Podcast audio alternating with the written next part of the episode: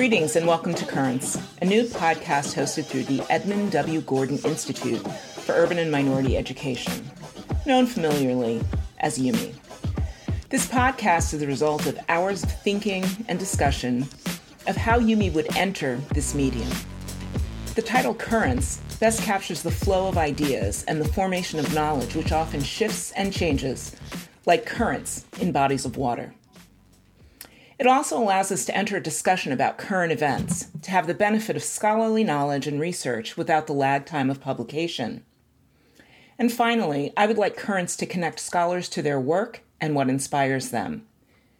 This podcast will provide a space where our network of scholars and stakeholders can share their views on current events, influences on their work, and the inspiration of their lives in the creation of knowledge.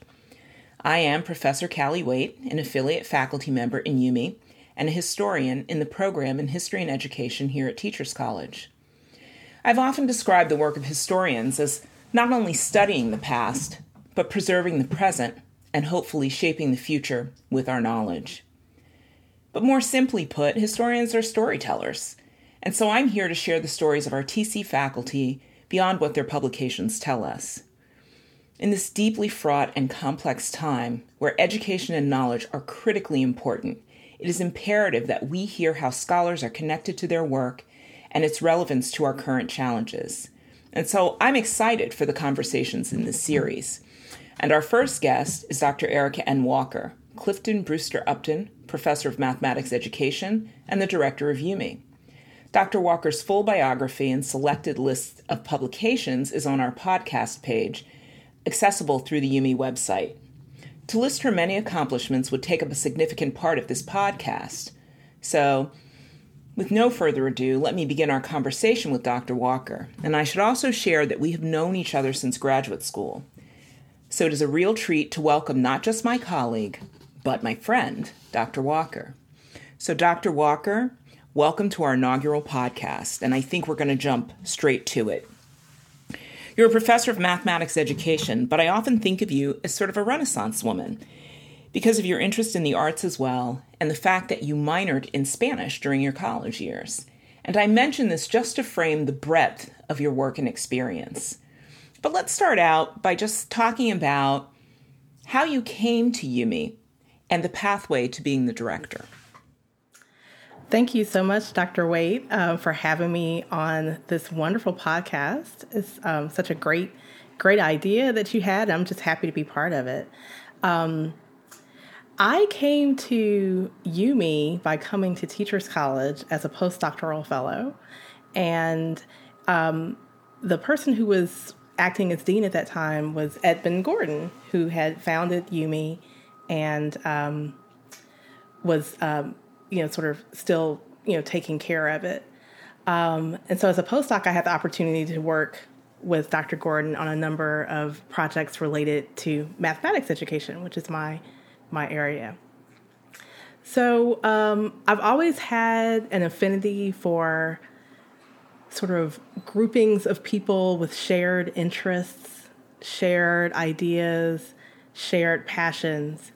And a lot of the folks in, in IUME that I've met over the years were great mentors, they were great scholars, you know, students who came through IUME. And it's always just been a special, a special place. Um, so I was always, you know, sort of involved. Um, it ebbed and flowed over the years as, you know, as a academic, you have different priorities at different times. Um, but in the last, I would say, seven or eight years, I, I sort of reconnected to IUME and um, eventually became the director. And so, I just say a little bit more about how you made the decision to become the director because you were still teaching full time, you were the department chair. What was it that drew you um, to IUME and taking on this position of leadership? It was um, a little bit of a uh, campaign. I think I can say that publicly. so, uh, the previous director, um, our friend and colleague Ernest Morrell, um, was making a transition himself. You know, I thought about it for a, a long time because I was, um, I had just accepted the role as department chair. um, in my Department of Mathematics, Science, and Technology. And I knew it would be a heavy lift, but I thought it was an important lift. I could see the work that previous directors of IUME had done. IUME's had about, I think, eight or 10 directors. And each director has put their own special spin on IUME. But one thing has, I think, remained constant over the years, and that's the emphasis on sort of building an academic community, um, developing scholars, junior scholars, senior scholars, um, having a space for people to think about engaged research and do research that's really important to them. I always have valued that and have appreciated it and benefited from it. Um, and so when I uh, was offered the position as director, I saw it as a real opportunity to continue the work, but also to add my special spin. Um, each director has had different interests. Um, Ernest was interested in um, you know literacy and um, English education. Uh, you know, Dr. Gordon, who founded IUME, is a psychologist.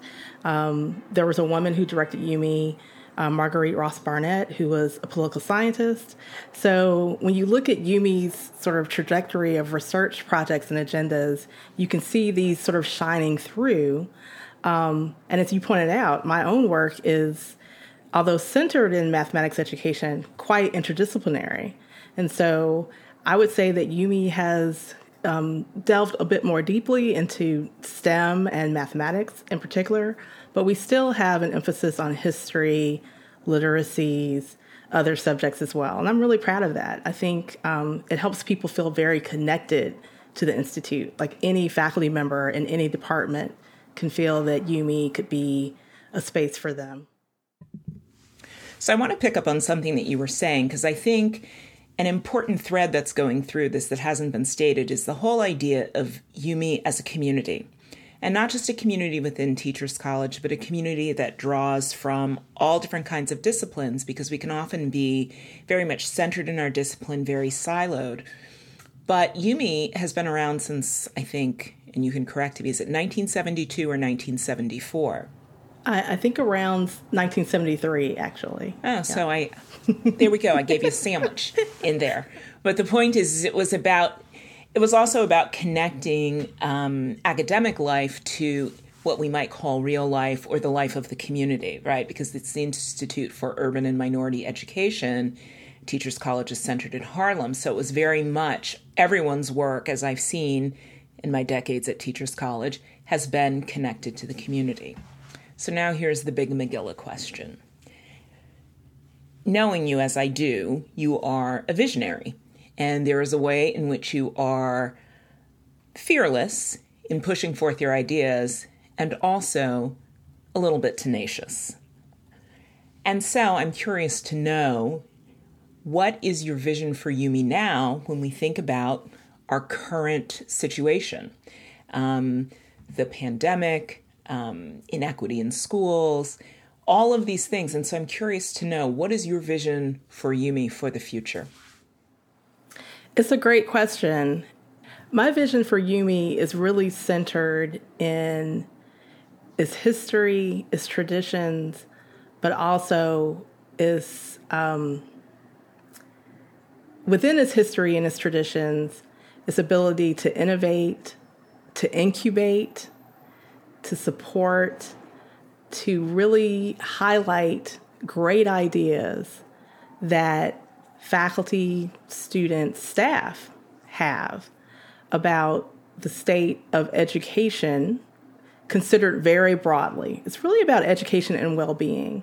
So when you look at IUME's history, it was doing things like, you know, public access television programs, work in schools, work in libraries, work with community organizations. Um, one of the things that I'm very proud of is when I first came on board as director, we started a collaboration with the National Urban League around equity in education and did a number of things around that. Um, we also have developed connections to um, uh, entities at Columbia University, including the Wallach Art Gallery and the Double Discovery Center. So I think, again, it's about this sort of shared vision and mission of improving education as we consider it broadly for you know generations of learners. And so I think that is, is, is, encapsulated in what IUME is and continues to be. It's a very it's very much an intergenerational space where you know some of our graduate students who come through IUME graduate, become faculty, community leaders, um, researchers, um, educators themselves, you know, they carry out this work. So I think of IUME as seeding all these wonderful people who've had all these ideas and who've had the opportunity to have them be incubated in a warm, sort of nurturing, rigorous, you know, research environment. Um, that's what IUME did in a lot of ways for me. It was one of the first sort of research projects I worked on. Um, I had mentors who were affiliated with IUME who weren't at Teachers College.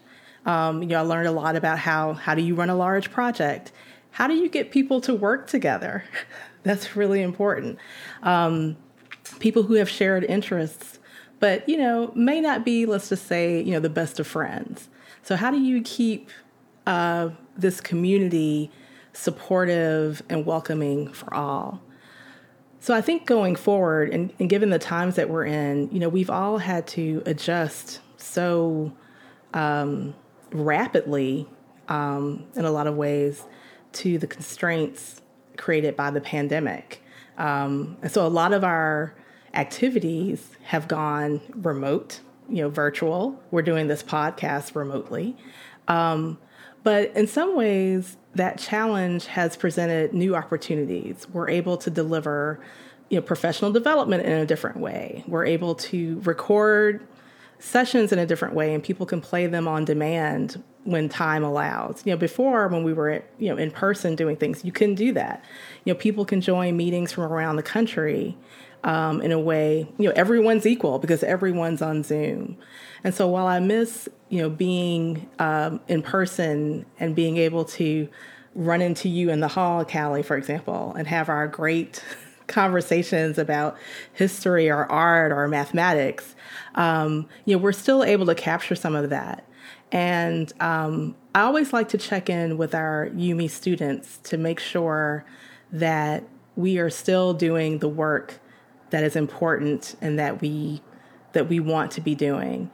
And uh, on my latest uh, sort of survey that I that I asked our IUME students to complete, so many of them said unprompted, you know, I so value this community in the pandemic that we're able to come together. You know, one student said, I haven't actually met anyone in person yet, but I still feel very supported and welcomed by IUME. And I think that's a great testament to, um, you know, the work that we're doing and the and and the way that we are in the world and what we bring to the world. Great. That was really wonderful and I want to pick up on a couple of of pieces again that people forget about academic work is that it can be really isolating. So the sense of community and the sense of apprenticeship and mentorship and the fact that you talked about it being intergenerational is more important than people realize because all of these things help us to do our work. And as academics and as professors, our job is to teach, but our job is also to create knowledge. And what that means is how we're thinking about ideas and putting new things into the world. Which gives me a perfect pivot or segue into asking, what are you working on now? What is your current project beyond just directing IUME? Because I know a lot of times, um, as you like to say, um, I just want to have my little thoughts. They're never little, but I think of it as sort of the having of great ideas. So, what are the great ideas, or one um, that's percolating now that you're excited about? well, um, you know, for years, and you know this about me, Cally, because you were kind of front and center for the start of it. Um, I did a study of Black American mathematicians, and I interviewed mathematicians. I did some archival research, and you know, I consulted with Dr. Waite, our resident expert historian, to you know try to do a good job because I'm I'm not a historian, and I wanted to do these these narratives and these stories justice. And just the process, and this is what I think we sometimes don't consider when we're doing research. It's not just about the research and the data, the process of doing the research. So I remember interviewing people and I was on my sabbatical and I would go down to Atlanta where I'm from to visit my family. And you know my niece and nephew were always very interested in what I was doing. Like why did I live in New York? They were probably you know 9 10 at the time. You know why did I live in New York? What was auntie doing you know who was she talking to on the phone for hours who was she going to to fly off and visit to interview and so I would tell them, you know, these stories about these mathematicians, and they were, you know, transfixed. They wanted to know more.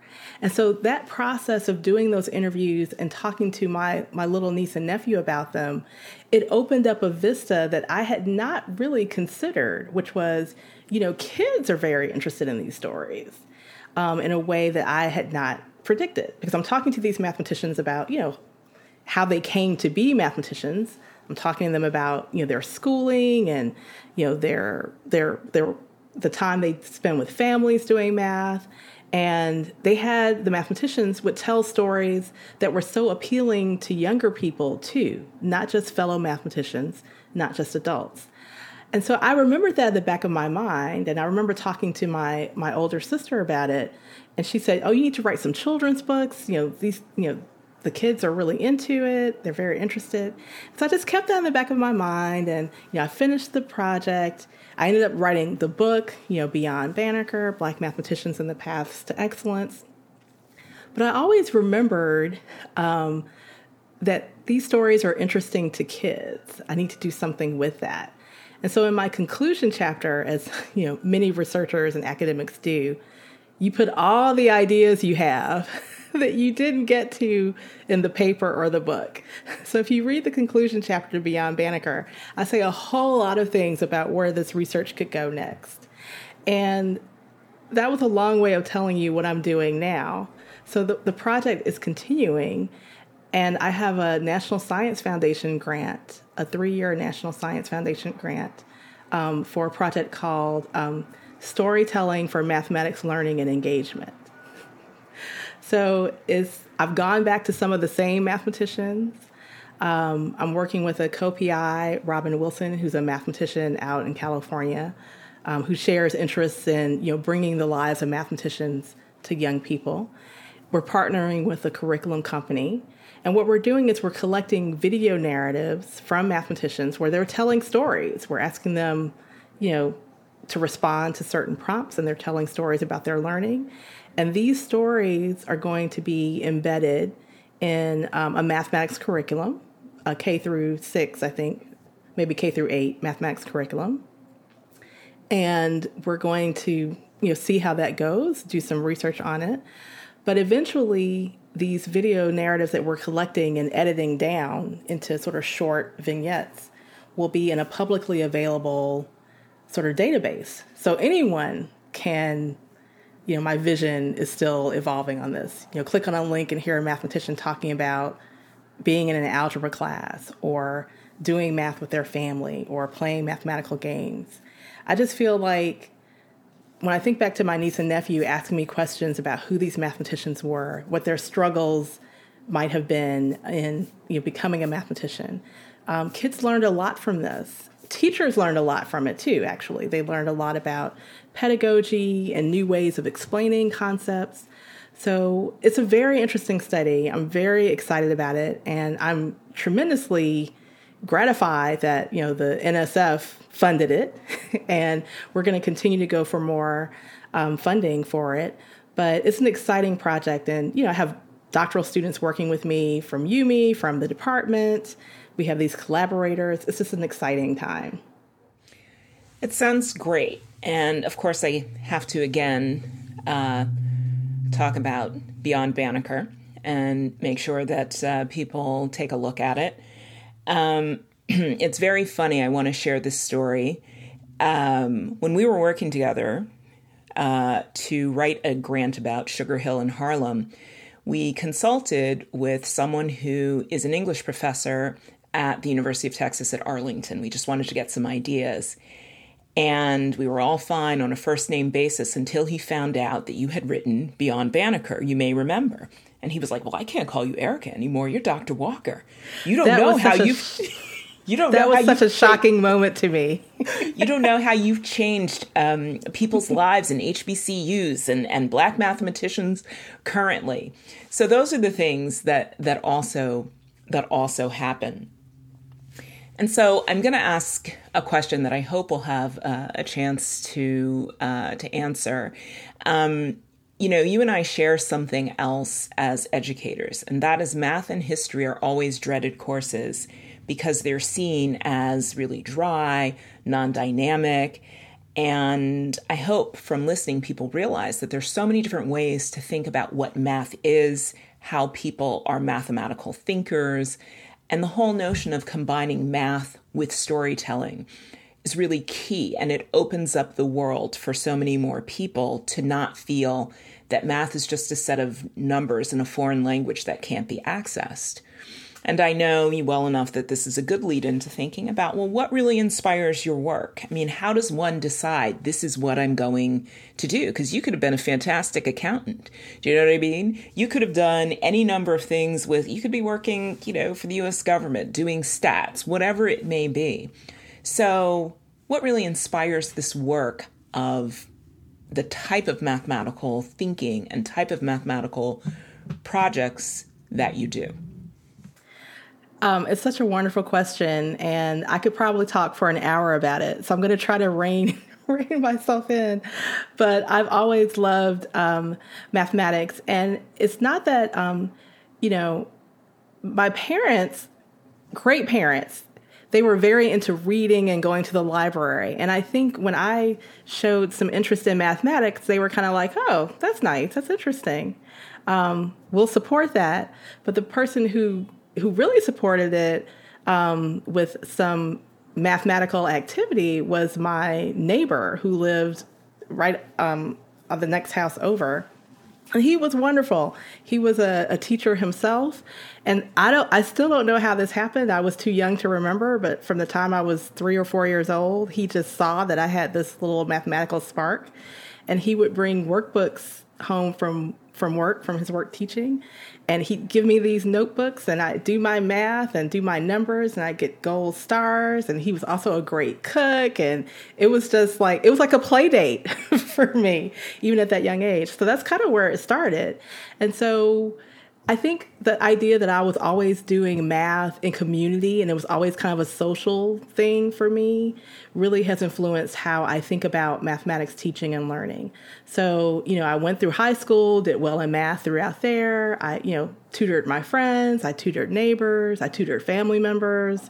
Um, I went to college and majored in math. It just kind of continued. So even at difficult moments when, you know, there were moments when the joy honestly was kind of sucked out of math for me but I always had this reservoir of you know love for mathematics, and it was sort of natural that I became a teacher. I was a high school mathematics teacher for a few years, and I loved making you know the light bulb spark for people when they understood a concept. I loved it from the time you know I was a high school kid tutoring my friends. I loved it you know when I was an adult teaching teaching young people mathematics.